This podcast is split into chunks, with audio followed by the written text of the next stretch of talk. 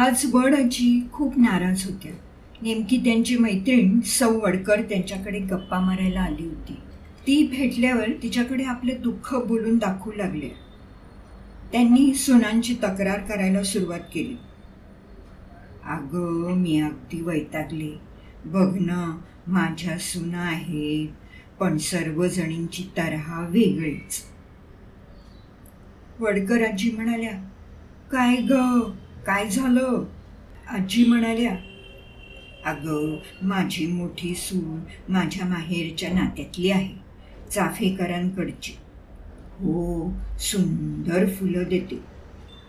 स्वतःचं अन्न स्वतःच तयार करते. सूर्य चुलीवर पाणी आणि कार्बन डायऑक्साईड गॅस वापरून स्वतःच्या हरितद्रव्यातून अन्न तयार करते. त्या पद्धतीला प्रकाश संश्लेषण म्हणतात. आता वडकरबाई इंग्रजी माध्यमात शिकलेल्या. त्या म्हणाल्या असं होय? सनलाईट वॉटर कार्बन डायऑक्साईड हां with the help of chlorophyll she prepares fuel okay okay म्हणजे फोटोसिंथेसिस आजी म्हणाली हां तेच ते.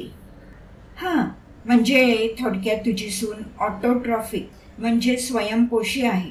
बरं पुढे तर वर्ड आजी म्हणाल्या आता ही दुसरी सून मुलखाची आळशी. स्वतःला स्वयंपाक नको करायला दुसऱ्याचं अन्न चोरते. दुसऱ्या एखाद्या झाडाला वेटोळं घालते. अगदी डसून बसते. नाजूक आहे न. मग त्या झाडाचं अन्न पाणी चोरते. शोभतं काहीला. ती आहे शेजारच्या गावातल्या बुरशीकरांकडची. वडकर म्हणाल्या अगं म्हणजे हेटेरोट्रॉफिक परपोशी बरं का? हां तिसरी आहे ती कीटककरांकडची ती कायम आ वासून बसलेली असते. एखादा कीटक तिच्या रंगारूपाला भुलतो आणि येऊन बसतो की मग झपकन तोंड मिटते. आणि त्याला गपकन गिळते. अगं म्हणजे ती इन्सेक्टिव्होरस कीटकभक्षी आहे. तू मुळी वेगळ्या जातीच्या सुना घेऊन आलीस. त्यांना कशाला दोष देतेस? त्या अशाच पद्धतीनं अन्न मिळवणार. समोरच्या मानव आजींकडे बघितलंस का? त्यांच्या सुना पण वेगळ्या जातीच्या आहेत. एक आहे ती पूर्ण शाकाहारी म्हणजे व्हेजिटेरियन.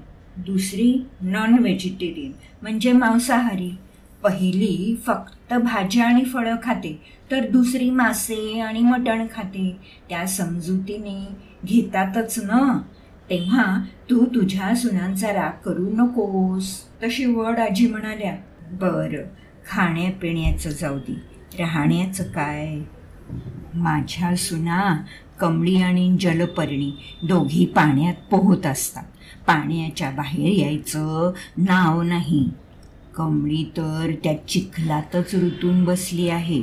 ती सहावी निवडुंगी आपली लांब वाळवंटात जाऊन राहिली आहे. चांगलं जमिनीवर राहावं बागडावं. तर ते नाही. काटेरी स्वभाव नुसता. ती समोरच्यांची डाळिंबी बघ कशी सासू बरोबरच राहते. वडकराजी खदा खदा हसायला लागली. मग? आपली कॅनपी सावरत म्हणाल्या अहो सासूबाई कशाला त्यांना सासूरवास करताय?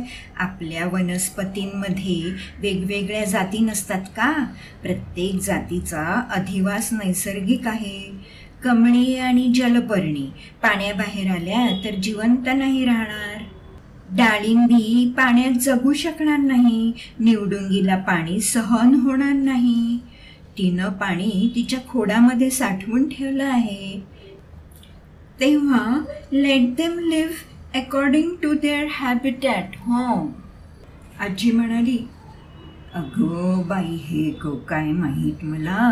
मी आपली त्यांच्या सौंदर्याला भुलले. बरोबर. आता नाही हो रागवणार त्यांच्यावर.